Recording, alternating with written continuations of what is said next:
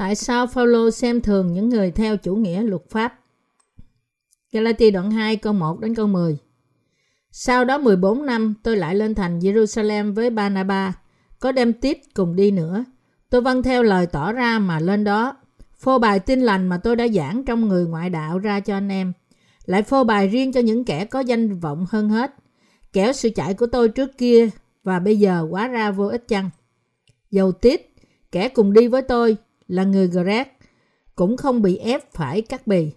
Chúng tôi đã làm như vậy vì cớ mấy anh em giả lẻn vào trong vòng chúng tôi để rình xem sự tự do mà chúng tôi được trong Đức Chúa Giêsu Christ, đặng bắt chúng tôi làm tôi mọi. Chúng tôi không nhường họ một giây phút nào, chối chẳng chịu thuộc dưới quyền họ, hầu cho lẽ thật của tin lành được vững bền trong anh em. Còn như những kẻ mà người ta tôn trọng lắm, trước kia là kẻ thể nào, thì chẳng can dự gì với tôi. Đức Chúa Trời không tay vĩ ai hết.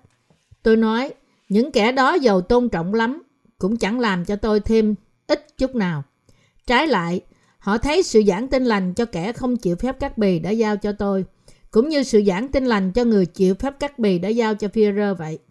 Vì đấng đã cảm động trong Führer để sai người làm sứ đồ cho những kẻ chịu cắt bì, cũng cảm động trong tôi để sai tôi làm sứ đồ cho dân ngoại và nhận biết ân điển đã ban cho tôi, thì Gia Cơ, Sepha, Văn là những người được tôn như cột trụ, trao tay hữu giao kết với chúng tôi, tức là Banaba và tôi, hầu cho chúng tôi đi đến cùng dân ngoại, còn các người ấy thì đến cùng những kẻ chịu phép cắt bì. Các người ấy chỉ dặn dò tôi phải nhớ đến kẻ nghèo nàn, là điều tôi cũng đã ân cần làm lắm.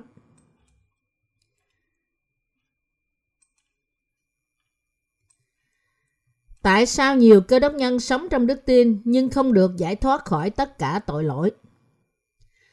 Tất cả chúng ta nên biết rằng hầu hết các cơ đốc nhân đang bị u mê vì những người được gọi là lãnh đạo cơ đốc giáo.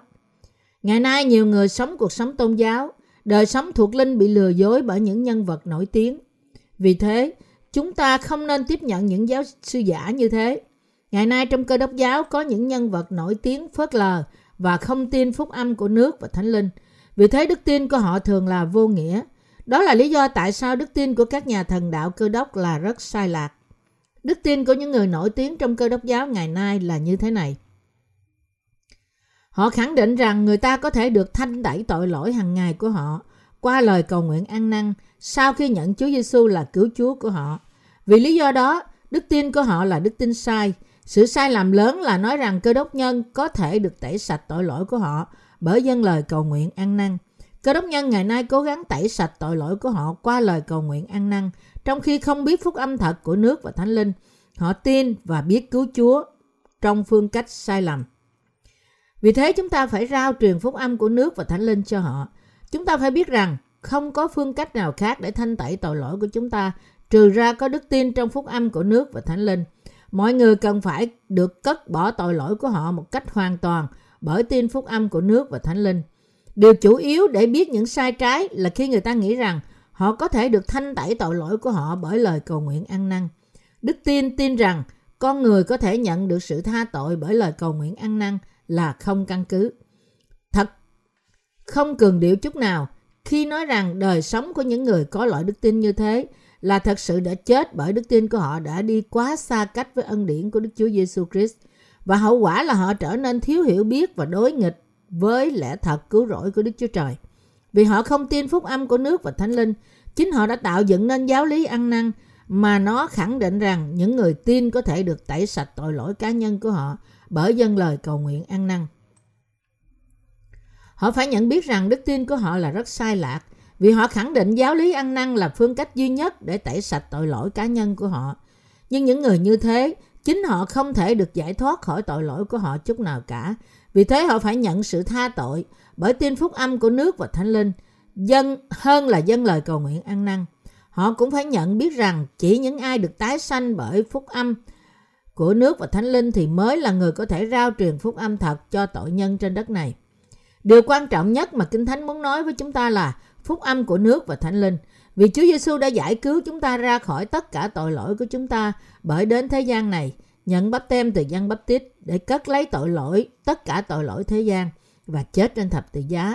Chúng ta phải tin cứu Chúa đấng đã đến bởi phúc âm của nước và thánh linh trong lòng chúng ta. Những nhà lãnh đạo cơ đốc giáo ngày nay cố gắng tẩy sạch tội lỗi của họ bởi dâng lên lời cầu nguyện ăn năn. Họ tập trung vào việc nhận phước thể xác hơn là nhận nước và thánh linh.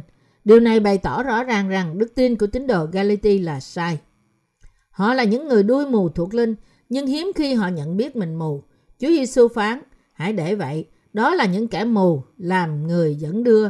Nếu kẻ mù dẫn đưa kẻ mù thì cả hai sẽ cùng té xuống hố. Matthew đoạn 15 câu 14.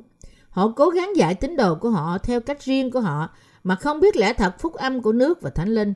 Trước hết họ phải tin phúc âm của nước và thánh linh để dạy cho dân sự cách đúng đắn. Những người binh vực cho giáo lý ăn năn trước nhất phải có sự hiểu biết những yếu tố cơ bản sơ cấp về Đấng Christ. Hebrew đoạn 6 câu 1. Tuy nhiên họ chỉ tin vào huyết của Chúa Giêsu, ngôi vị con Đức Chúa Trời và vương quyền của Ngài. Nói cách khác, khi họ tin Chúa Giêsu là cứu Chúa của họ, nhưng thiếu bắp tem của Ngài, họ tin Chúa Giêsu trong phương cách sai vì họ không thật sự biết Đức Chúa Giêsu Christ, đấng đã đến bởi phúc âm của nước và Thánh Linh. Vì lý do đó, đức tin yếu đuối của họ không thể giúp họ loại bỏ sự suy đồi, ngay cả làm cho nó mờ nhạt đi. Tôi nói, họ không biết chính xác những gì Kinh Thánh nói, vì họ đuôi mù thuộc linh. Thí dụ, họ không biết những gì Kinh Thánh nói về bốn màu nơi cửa đền tạm. Cửa đền tạm được dệt bởi bốn loại chỉ màu, xanh, tím, đỏ điều và vải gai mịn. Xuất Ai tôi ký đoạn 27 câu 16. Sự thật được phô bày trong bốn màu này là phúc âm của nước và thánh linh. Tuy nhiên, trong vòng các cơ đốc nhân là những người tin Chúa Giêsu là cứu Chúa, nhiều người trong họ không biết về lẽ thật của nước và thánh linh. Kết quả là họ hiểu sai sự cứu rỗi tròn vẹn của Chúa Giêsu là sự cứu rỗi cứu chúng ta một lần đủ cả theo tư tưởng xác thịt của họ. Đó là lý do tại sao họ rao giảng sứ điệp sai và dẫn dắt tất cả người khác đi sai.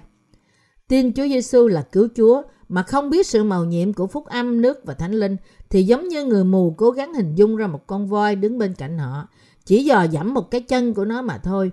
Như có chép rằng, còn cửa hành lang có một bức màn dài hai chục thước bằng vải gai đậu mịn, chỉ tím, đỏ điều, đỏ sậm. Tôi đã cho xuất bản hai quyển sách nói về đền tạm với tựa đề Đền tạm, một hình bóng chi tiết về Chúa Giêsu. Mỗi chi tiết về cách chế và mô hình của tất cả thiết bị của đền tạm bày tỏ sự màu nhiệm của Đức Chúa Giêsu Christ và chức vụ cứu rỗi toàn vẹn của Ngài. Bức màn của cổng đền tạm cũng bày tỏ phúc âm của nước và thánh linh. Đó là sự công chính của Đức Chúa Trời.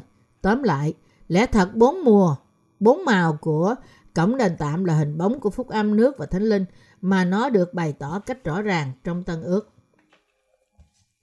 Người ta không thể chấp nhận sự thật khi mà họ còn thích thú tìm kiếm ước muốn thế tục hơn là lẽ thật của Đức Chúa Trời được bày tỏ trong chỉ xanh, tím, đỏ điều và vải gai mịn.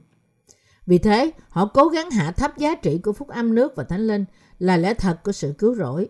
Nhiều người đã làm sai lạc đi niềm tin trong Chúa Giêsu là cứu Chúa của họ để đạt đến ước muốn trần tục của họ. Đức Chúa Giêsu thật sự Đức Chúa Trời thật sự muốn họ biết tình yêu thật của Ngài và sự cứu rỗi chân chính qua các màu mà nó được phô bày ở cửa đền tạm, nhưng thực chất là khác biệt. Trái lại, họ đặt ra giáo lý cơ đốc sai để giữ họ khỏi lẽ thật của phúc âm, của nước và thánh linh.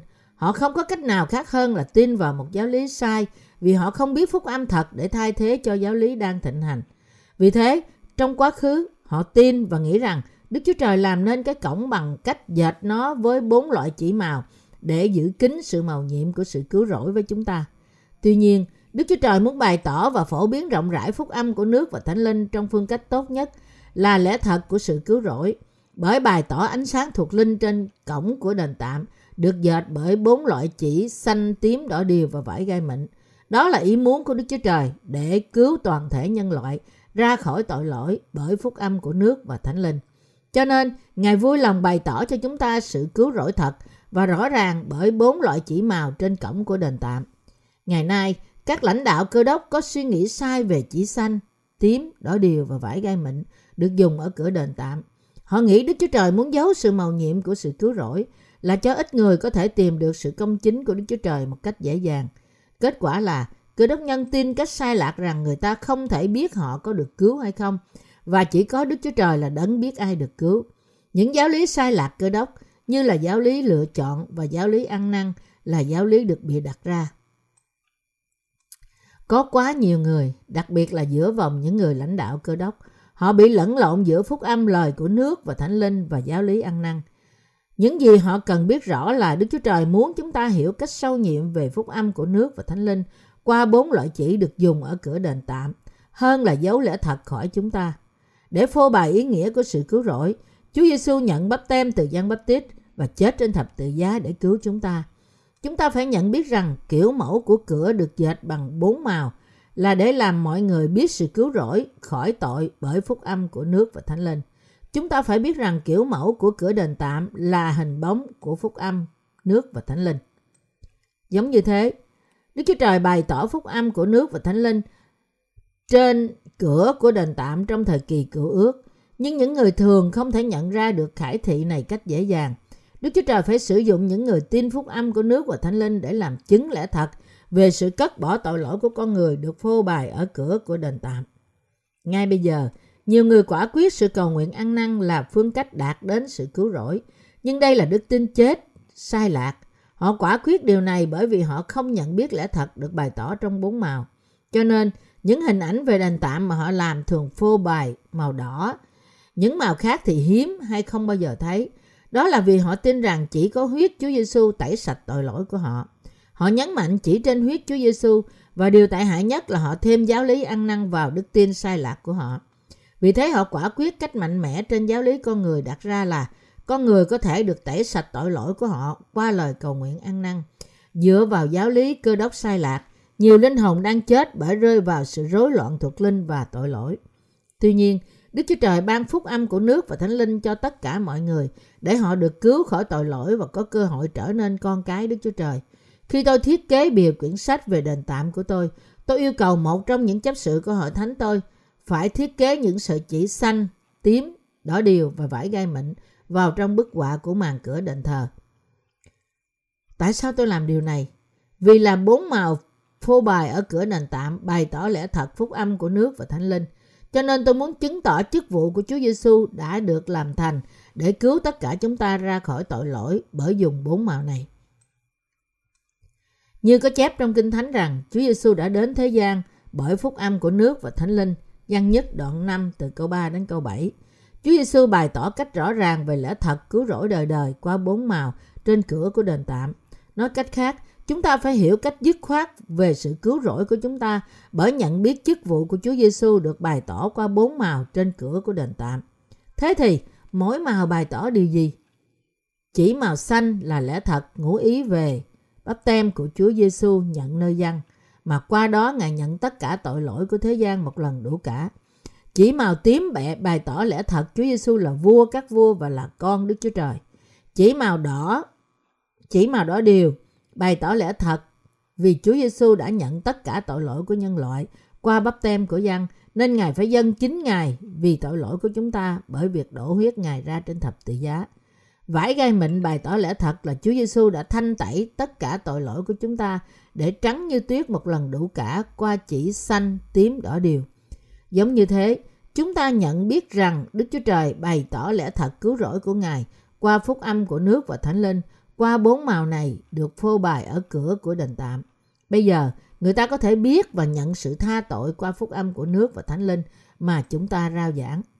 Từ nay trở đi, nhiều người có thể biết sự cứu rỗi thật qua lẽ thật của phúc âm nước và thánh linh. Tuy nhiên, có vô số cơ đốc nhân là những người chưa biết phúc âm của nước và thánh linh vẫn khăng khăng rằng họ có thể nhận được sự tha tội bởi dâng lên lời cầu nguyện ăn năn. Xưng nhận Chúa Giêsu là cứu Chúa của họ. Họ có đức tin riêng của họ là dựa vào lời cầu nguyện ăn năn. Tuy nhiên, đức tin của họ sẽ thất bại vì nó không đặt trên lời Đức Chúa Trời. Vì họ là những người xem những lời nói của các nhà thần đạo giả nổi tiếng là quan trọng hơn lời của Đức Chúa Trời. Những người như thế cố gắng làm thỏa mãn thị hiếu xác thịt của mình bởi dựa vào những lời dạy của các nhà lãnh đạo cơ đốc giả. Tuy nhiên, những lời dạy như thế không là gì đối với phúc âm của nước và thánh linh và như thế không có hiệu quả gì ngoại trừ là những lời nói trống rỗng. Tất cả chúng ta phải biết phúc âm của nước và thánh linh. Chúng ta phải nhận biết rằng đức tin của những người tin vào lời cầu nguyện ăn năn như là một phương cách để thanh tẩy tội lỗi của họ là sai. Thật đau buồn khi thấy có nhiều người như thế, không biết lẽ thật của phúc âm nước và thánh linh. Họ lừa dối chính họ trong niềm tin vào giáo lý ăn năn để tạo nên bởi tư tưởng xác thịt của họ. Phaolô biện hộ phúc âm mà ông tin. Trong gia cơ đoạn 2 câu 2 có chép rằng Phaolô đến Jerusalem và biện hộ phúc âm mà ông tin. Phaolô làm thế là vì có những người tin theo giáo lý riêng của họ thay vì phúc âm của nước và thánh linh mà Phaolô tin. Có vài người cố gắng sử dụng lời Đức Chúa Trời như là một đề tài cho cuộc tranh luận. Chúng ta phải cẩn thận khi phân phát phúc âm của nước và thánh linh cho những người được gọi là những nhà lãnh đạo cơ đốc nổi tiếng. Họ là những người có quyền lực trong cộng đồng cơ đốc giáo, phong cho. Chúng ta phải lắng nghe họ thật cẩn thận vì lời nói của họ rất xảo trá. Chúa đã cảnh cáo hãy giữ mình cẩn thận về men của người Pharisee và Sadducee. Matthew đoạn 16 câu 6. Nhưng thật bất hạnh, những loại men như thế vẫn thịnh hành trong cơ đốc giáo trên cả thế giới. Chúng ta phải rao giảng phúc âm của nước và thánh linh để chiến thắng những linh hồn đưa họ ra khỏi men như thế. Thế nên chỉ những tội nhân mới có thể nhận được sự tha tội bởi nghe và tin phúc âm thật. Mọi người trên cả thế gian có thể hiểu cách rõ ràng phúc âm của nước và thánh linh là gì khi họ đọc sách của tôi nói về đền tạm. Trong sách đó, tôi nói cách rõ ràng như thế nào. Đức Chúa Trời bày tỏ sự cứu rỗi thật của Ngài qua chỉ xanh, tím, đỏ điều và vải gai mịn được dùng cho đền tạm. Tôi cố gắng vẽ nên bức tranh minh họa của đền tạm và các khí cụ của nó để giải thích tính cách xác thực của lẽ thật phúc âm nước và thánh linh vì nó có thể khó hiểu khi nó chỉ được diễn tả bằng từ ngữ. Bạn nên biết rằng lẽ thật bày tỏ trong chỉ xanh, tím, đỏ điều và vải gai mịn là hình bóng của phúc âm nước và thánh linh. Bạn cũng nên nhận biết rằng phúc âm thật này bày tỏ cho chúng ta cách rõ ràng làm thế nào sự tha tội của chúng ta được hoàn tất thật sự. Những người quấy rầy Phaolô, Phaolô thật nhiều trong khi ông rao giảng phúc âm của nước và thánh linh là những người có đức tin trong trạng thái tự thỏa mãn. Họ là những người tin vào việc cắt bì trong xác thịt. Họ cho việc cắt bì thuộc thể hơn lời của Đức Chúa Trời và tin như thế. Trong thời ấy, tất cả những người nam Do Thái phải chịu cắt bì, vì theo phần xác họ là con cháu của Abraham. Cắt bì thuộc thể là luật truyền thống của người Juda. Tuy nhiên, chúng ta phải nhớ rằng trong thời Tân Ước và thời kỳ rao truyền phúc âm của nước và Thánh Linh, không phải là thời kỳ cắt bì thuộc thể. Sứ đồ Phaolô lại một lần nữa cảnh cáo những người theo chủ nghĩa cắt bì về đức tin của họ, vì đức tin của họ là sai. Họ xem thường và loại bỏ lẽ thật phúc âm của nước và thánh linh, trong khi họ giữ việc cắt bì thuộc thể. Sự thật họ là những người anh em giả, là những người vào hội thánh của Đức Chúa Trời cách bí mật để rình xem sự tự do thật mà chúng ta có được trong Đức Chúa Giêsu Christ. Đó là lý do tại sao họ cắt bì thuộc thể những người tín đồ để họ được cứu ra khỏi tội. Họ cố gắng đạt đến khát vọng thể chất bởi cất đi sự tự do của tín hữu là những người đã nhận sự tha tội. Vì thế, sứ đồ Phaolô nói, Chúng tôi đã làm như vậy vì có mấy người anh em giả lẻn vào trong vòng chúng tôi để rình xem sự tự do mà chúng tôi được trong Đức Chúa Giêsu Christ đặng bắt chúng tôi làm tôi mọi. Chúng tôi không nhường họ một giây phút nào, chối chẳng chịu thuộc dưới quyền họ, hầu cho lẽ thật của tin lành được vững bền trong anh em – Galati đoạn 2 câu 4 câu 5. Đức tin của những người theo chủ nghĩa cắt bì là như sau. Họ tin Chúa Giêsu là cứu Chúa của họ, nhưng họ nghĩ rằng nếu ai chưa chịu cắt bì thì người đó không thể trở nên con cái của Đức Chúa Trời hay con cháu của Abraham. Những tín đồ nhẹ dạ trong các hội thánh tại Galati đã chào đón họ. Chúng ta phải biết rằng thậm chí hiện nay những người có đức tin chiếu lệ như thế vẫn được gọi là những giáo sư giỏi trong hội thánh. Nhưng đức tin của sứ đồ Phaolô Người đã giảng dạy phúc âm nước và thánh linh là như sau. Ông đã tin nơi cả bắp tem mà Chúa Giêsu đã nhận từ dân bắp tít và huyết của Ngài trên thập tự giá. Ông đã chỉ giảng dạy phúc âm thật, hầu cho lẽ thật của phúc âm nước và thánh linh có thể được duy trì với các tín đồ tại Galati. Ông tuyên bố rằng, những người có vẻ như là được tôn trọng lắm cũng chẳng theo ông một chút nào cả. Vẫn có nhiều người đang giữ lấy đức tin chiếu lệ của họ. Họ thích dạy, học thuyết ăn năn và không giúp đỡ gì nhiều cho những người tin nơi phúc âm nước và thánh linh. Đấy là tại sao sứ đồ Phaolô bảo những tín đồ tại Galati phải hiểu biết sâu sắc về phúc âm nước và thánh linh. Ông cũng đã nói rằng các tín đồ phải để ý đến những anh em giả hình là những người lén lút đến với hội thánh của Đức Chúa Trời mà không có đức tin nơi phúc âm nước và thánh linh. Trong hội thánh đầu tiên, những tín đồ tại Galati đã tin cách sai lạc rằng họ phải chịu cắt bì thuộc thể. Đức tin nơi học thuyết ăn năn là đồng nghĩa với đức tin sai lạc của những người theo chủ nghĩa cắt bì trong thời kỳ hội thánh đầu tiên. Vì đức tin kể trước là học thuyết tạo ra sự ảnh hưởng tai hại, có nguồn gốc từ suy nghĩ của con người. Chúng ta phải biết sự mâu thuẫn của sự cầu nguyện ăn năn. Chúng ta có thể tẩy đi mọi tội lỗi của chúng ta chỉ bởi tin nơi phúc âm nước và thánh linh với tấm lòng thuần khiết. Chúng ta phải tin nơi phúc âm nước và thánh linh một cách nguyên thủy y như vậy. Chúng ta không được thêm hoặc bớt bất cứ điều gì trong đó. Tuy nhiên, như những người của thời cựu ước là những người đã tin nơi sự cắt bì thuộc thể. Cơ đốc nhân ngày nay cũng có đức tin rất sai lạc, là tán thành việc người ta có thể tẩy sạch tội lỗi của họ bởi sự cầu nguyện ăn năn. Vì thế, chúng ta phải biết chắc lẽ thật cứu rỗi quý báu của phúc âm nước và thánh linh là gì và giảng dạy lẽ thật đó cho mọi người. Điều mà hội thánh của Đức Chúa Trời phải làm là rao truyền lẽ thật phúc âm. Chúng ta nên giúp đỡ những cơ đốc nhân đã bị cám dỗ, là những người đang nắm lấy học thuyết ăn năn, hầu cho họ có thể được giải cứu khỏi mọi tội lỗi của họ. Đây là tại sao chúng ta nên giảng dạy phúc âm thật trên toàn cả thế giới. Hiện nay là lúc các bạn phải biết và tin nơi phúc âm nước và thánh linh.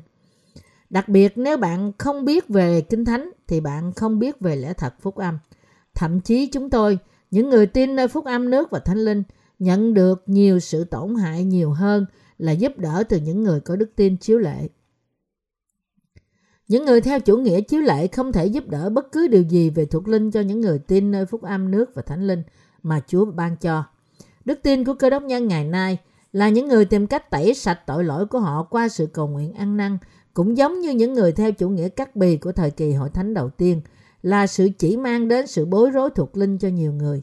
Học thuyết ăn năn không phải ra từ Kinh Thánh, đó là một giáo điều được phát minh ra từ tư tưởng của con người. Ai tin Chúa Giêsu mà không biết lẽ thật của phúc âm nước và thánh linh, không thể giúp đỡ người khác, nhưng chỉ trở thành người theo chủ nghĩa cắt bì. Chúng ta thấy người ta càng ngày càng rối loạn bên trong một học thuyết mang danh học thuyết cơ đốc sau khi họ học biết về sự cầu nguyện ăn năn. Thí dụ, những nhà thần học tự do giải thích kinh thánh như sau. Cũng như Môi-se đã giải phóng dân Israel lúc họ ở dưới sự nô lệ của hoàng đế Egypto. Những nhà lãnh đạo cơ đốc cũng phải tìm cách giải thoát những người bị đàn áp khỏi tình trạng khốn khổ của họ. Thật vô lý làm sao? Nếu ai không biết lẽ thật phúc âm thì người đó chắc sẽ nắm lấy những học thuyết tôn giáo thịnh hành. Thậm chí trong thời kỳ của sứ đồ Phaolô, những người theo chủ nghĩa cắt bì cũng bận rộn phô trương sự công chính của họ dựa trên luật pháp hơn là tin nhận con Đức Chúa Trời là cứu Chúa của họ. Trong thời kỳ này, những nhà lãnh đạo cơ đốc nổi tiếng đặt nặng về việc cầu nguyện ăn năn là việc tương đương với việc cắt bì thuộc thể. Họ chỉ biết luật pháp của Đức Chúa Trời, nhưng không biết Đức Chúa Giêsu Christ là cứu Chúa thật, là đấng đã đến thế gian này bởi phúc âm nước và thánh linh. Họ nghịch lại với lẽ thật khi họ đối diện với phúc âm nước và thánh linh, nhưng họ phải cấp bách tin Chúa Giêsu là cứu Chúa của họ. Đấng đã đến thế gian này và đã cứu tất cả chúng ta khỏi tội lỗi bởi ban cho chúng ta phúc âm nước và thánh linh.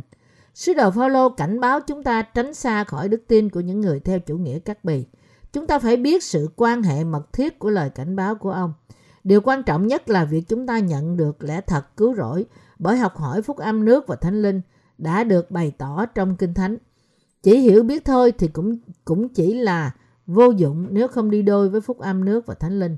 Chúng ta phải là những người truyền bá phúc âm, là những người dẫn tội nhân đến với Đức Chúa Trời bởi đức tin tin nơi phúc âm nước và thánh linh. Chúng ta không cần phải nhìn gương những người lãnh đạo cơ đốc nếu họ không tin Đức Chúa Giêsu Christ đấng đã đến bởi phúc âm nước và thánh linh. Tôi hỏi họ rằng, bạn có thật sự biết phúc âm nước và thánh linh không? Có phải phúc âm nước và thánh linh là phúc âm bạn đang tin không? Hay bạn chỉ tin nơi quyết của thập tự giá và sự cầu nguyện ăn năn? Hiện nay chúng ta phải xác định để truyền bá phúc âm nước và thánh linh cho nhiều người hơn nữa. Những người lãnh đạo cơ đốc cũng không biết phúc âm nước và thánh linh. Tôi sẽ nói với các bạn về một chuyện mà tôi thật sự đã kinh nghiệm được. Một thời gian trước kia, một nhà truyền giáo ngoại quốc đã ghé thăm tôi. Ông ta là một người không biết lẽ thật của phúc âm nước và thánh linh. Tôi đã hỏi ông ta rằng tôi có thể giúp gì được cho ông. Và ông đã nói là ông có điều muốn nói với tôi. Ông đã nói rằng ông nghe một số điều không tốt về phúc âm mà tôi đang giảng dạy. Vì thế tôi đã đề nghị có sự thông công trong lời Chúa để giải quyết nghi ngờ của ông. Đó là tại sao mà chúng tôi đã có một cuộc tranh luận về Kinh Thánh. Trước hết, Ông đã đưa ra một câu hỏi trong cuộc tranh luận rằng làm sao ông có thể nói rằng ông không có tội trong lòng? Vì thế tôi đã nói rằng chúng tôi trở nên vô tội bởi tin phúc âm nước và thánh linh. Sau đó ông khăng khăng cho rằng đức tin của tôi là sai bởi trưng dẫn câu kinh thánh trong văn nhất đoạn 1 câu 9. Còn nếu chúng ta xưng tội mình thì Ngài là thành tín công bình để tha tội cho chúng ta và làm cho chúng ta sạch mọi điều gian ác. Ông nói rằng làm sao một người có thể nói rằng anh ta không còn tội trong khi ở đây Kinh Thánh thúc giục chúng ta xưng tội của chúng ta. Chẳng phải Đức Chúa Trời đã nói rằng Ngài sẽ tha thứ tội cho chúng ta nếu chúng ta xưng nó ra sao? Vì thế, tôi đã trả lời rằng bằng cách trưng dẫn chính câu Kinh Thánh đó rằng Vâng, Đức Chúa Trời phán còn nếu chúng ta xưng tội mình thì Ngài là thành tín công bình để tha tội cho chúng ta và làm cho chúng ta sạch mọi điều gian ác.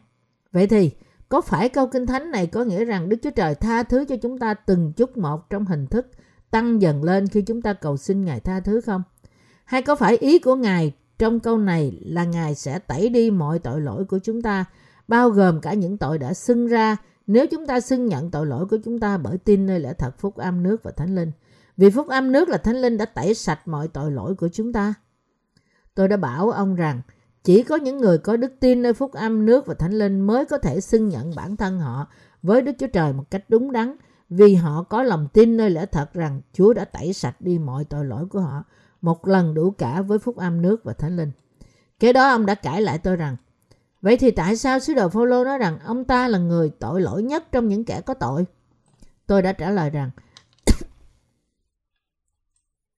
ông không nên giải thích kinh thánh mà không xem xét đến ngữ cảnh của nó.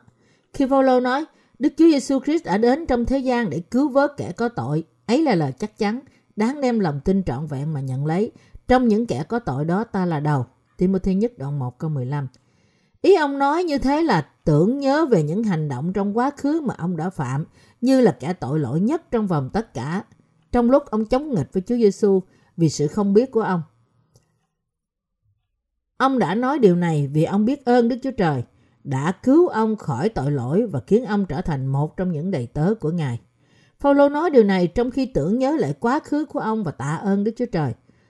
Tôi bảo nhà truyền giáo rằng, Phaolô đã nói ông là người tội lỗi nhất trong vòng những người tội nhân, là vì ông đã tưởng nhớ lại hành động chống nghịch của ông đối với Chúa Giêsu trong quá khứ. Chúng tôi đã có một cuộc thảo luận khoảng 2 giờ đồng hồ. Ông đã tìm cách nghịch lại với Đức Chúa Trời. Nhưng ông không thể thắng được lời lẽ thật. Người thắng cuộc thật sự trong cuộc thảo luận này là người tin nơi phúc âm nước và thánh linh. Tôi đã trả lời những câu hỏi của ông qua lời Đức Chúa Trời, và ông không thể không nhận ra sự không biết của ông khi thảo luận đi tới. Ông nói rằng ông đã xét đoán tôi là một tà giáo vì những lời đồn xấu về tôi. Nhưng bây giờ ông không nghĩ như thế nữa. Ông cũng là một trong những người lãnh đạo của một tổ chức truyền giáo quốc tế nổi tiếng. Có nhiều người trong vòng những người lãnh đạo cơ đốc không biết về phúc âm nước và thánh linh. Họ không muốn thuận phục đối với phúc âm nước và thánh linh vì họ thực sự nổi tiếng trong vòng cộng đồng cơ đốc giáo. Họ nghĩ rằng đức tin chiếu lệ của họ là đúng. Nhưng điều này hoàn toàn vô lý. Tâm trí của họ đầy những sự hiểu lầm thuộc linh vì họ chưa gặp được những đầy tớ thật của Đức Chúa Trời là những người tin nơi phúc âm nước và thánh linh. Tuy nhiên, họ cũng phải nhận lấy sự tha tội bởi tiếp nhận phúc âm nước và thánh linh. Làm sao bạn có thể dạy người khác trong khi bạn có tội trong lòng của bạn? Chúng ta là những người có thể loan truyền thông điệp phúc âm nước và thánh linh, thậm chí khi chúng ta gặp những người nổi tiếng trong cộng đồng cơ đốc giáo. Chúng ta không có lý do nào để sợ những người không biết và vì thế chống nghịch lại phúc âm nước và thánh linh. Đó là vì họ là những người chỉ nổi tiếng bên ngoài phúc âm nước và thánh linh mà Chúa đã ban cho chúng ta. Không cần biết họ nổi tiếng như thế nào đi nữa, thì họ cũng cần phải thuận phục Đức Chúa Trời và phúc âm nước và thánh linh càng sớm càng tốt. Vì sự kiêu hãnh của họ chẳng có ích gì trước sự đón phạt công chính của Đức Chúa Trời đối với tội lỗi của họ. Tôi không nói rằng tôi giỏi hơn họ, nhưng tôi đang cố gắng nói cho các bạn lẽ thật rằng sự thịnh hành đức tin chiếu lệ của cơ đốc giáo hiện nay là rất sai. Những nhà lãnh đạo của những đức tin như thế không phải là ánh sáng của thế gian, vì họ không biết quyền năng phúc âm nước và thánh linh. Vì lý do đó, đức tin cơ đốc giáo ngày nay không có uy quyền trong xã hội. Họ chẳng cho chúng ta thứ gì về thuộc linh cả. Cũng như Paulo đã nói những người nổi tiếng, những người có vẻ như là trỗi hơn hết, chẳng đem gì thêm lên cho ông cả. Họ chỉ đem cho chúng ta sự bối rối. Đấy là tại sao sứ đồ Paulo đã chứng rằng đức tin chiếu lệ là rất sai lạc. Sứ đồ Paulo muốn rao truyền phúc âm nước và thánh linh cho mọi người. Ông không muốn đầu hàng những người có đức tin chiếu lệ, nhưng rao truyền phúc âm thật cho họ. Sứ đồ Phaolô đã tuyên bố phúc âm cứu rỗi một cách rõ ràng cho người trong thời của ông. Cùng lúc đó, ông đã trách những người có đức tin nơi sự cắt bì thuộc thể. Một số trong các bạn có thể nghĩ rằng, tại sao cần phải rao truyền phúc âm nước và thánh linh cho họ khi họ đã tin Chúa Giêsu là cứu Chúa của họ? Tuy nhiên, vấn đề của các hội thánh tại Galati là có nhiều tín đồ của hội thánh đầu tiên đã có đức tin của sự cắt bì thuộc thể. Đức tin này khác xa với đức tin của Phaolô. Tuy nhiên, bạn phải nhận biết rằng chỉ có những người tin nơi phúc âm nước và thánh linh mới là con cái của Đức Chúa Trời. Những người nắm lấy sự cắt bì thuộc linh cũng giống như những người nói rằng họ có thể tẩy sạch tội lỗi của họ bởi cầu nguyện ăn năn. Sứ đồ Phaolô là một trong là một người trực tiếp gặp Chúa Giêsu và trở thành môn đồ của Ngài. Ông là một người có học thức với sự hiểu biết thông thạo về cựu ước. Ông có thể là một trong các môn đồ giỏi nhất vì ông đã được học hành với Gamaliel, một giáo sĩ Do Thái nổi tiếng. Nói cách khác, ông là một nhà chuyên gia về luật pháp của Đức Chúa Trời và vì thế ông rất hiểu biết về những hình ảnh xấu của việc cắt bì thuộc thể. Đấy là tại sao ông có thể bảo người ngoại bang về mối quan hệ giữa đức tin chiếu lệ và đức tin nơi phúc âm nước và thánh linh. Phaolô đã bày tỏ ra rằng vấn đề của tín đồ tại Galati là họ đã quan trọng quá nhiều vào việc cắt bì thuộc thể và những ngày tháng đặc biệt. Đó là hiện tượng điển hình của đức tin chiếu lệ. Cũng như những người theo chủ nghĩa cắt bì này, cơ đốc nhân ngày nay không biết nhiều về sự sai lạc của việc cầu nguyện ăn năn. Tuy nhiên, hiện nay chúng ta biết có đức tin chiếu lệ tán thành học thuyết ăn năn là sai như thế nào. Kinh Thánh nói rằng, đức tin chiếu lệ đã bắt đầu lan truyền trong các hội thánh tại thành Jerusalem và tại Galati trong vòng những người nghĩ rằng họ phải giữ luật cắt bì và ngày sa bát. Ngày sa bát bắt đầu từ lúc mặt trời mọc ngày thứ sáu cho đến khi mặt trời lặn ngày thứ bảy. Họ được coi như là những tín đồ tốt khi họ giữ những đạo luật của ngày sa bát. Họ phải không chỉ giữ ngày thánh sa bát mà tất cả những ngày lễ hàng năm khác của cửa ước nữa. Tuy nhiên, Phaolô đã không dạy chúng ta đức tin chiếu lệ như thế. Trong Galati đoạn 2, có một phần Phaolô đã quở trách phi vì có đức tin chiếu lệ. Thậm chí hiện nay dân Israel nghĩ và tin rằng họ phải chịu cắt bì để được trở thành con cháu của Abraham và dân sự của Đức Chúa Trời. Đấy là tại sao họ tiếp tục thực hiện việc cắt bì. Đây là nguồn gốc của đức tin chiếu lệ. Những người theo chủ nghĩa chiếu lệ đặt nặng quan trọng những nghi lễ hàng năm của cựu ước và nghĩ rằng những người ngoại bang đã theo đạo cũng phải chịu cắt bì và giữ ngày thánh sa bát cũng như tất cả những ngày nghỉ lễ khác của lễ bẻ bánh, lễ tuần và lễ đền tạm. Điều này khiến những cơ những tín đồ thời hội thánh đầu tiên đánh mất lễ thật phúc âm, thực chất là sự cứu rỗi. Vì lý do đó, sứ đồ Phaolô đã nghĩ rằng đức tin chiếu lệ đã trở thành một sự trở ngại lớn đối với sự phát triển của phúc âm nước và thánh linh. Hội thánh Jerusalem đầu tiên nhận được điều gì? Bởi quan trọng hóa những điều răn và lễ nghi. Như sứ đồ Phaolô đã lo lắng, điều này chỉ tạo nên sự đánh mất phúc âm nước và thánh linh. Ông đã cố gắng sửa sai đức tin chiếu lệ của họ vì sự sai lạc của nó. Nhưng ông không thể làm bất cứ điều gì vì quá nhiều tín đồ của hội thánh đầu tiên có một đức tin như thế.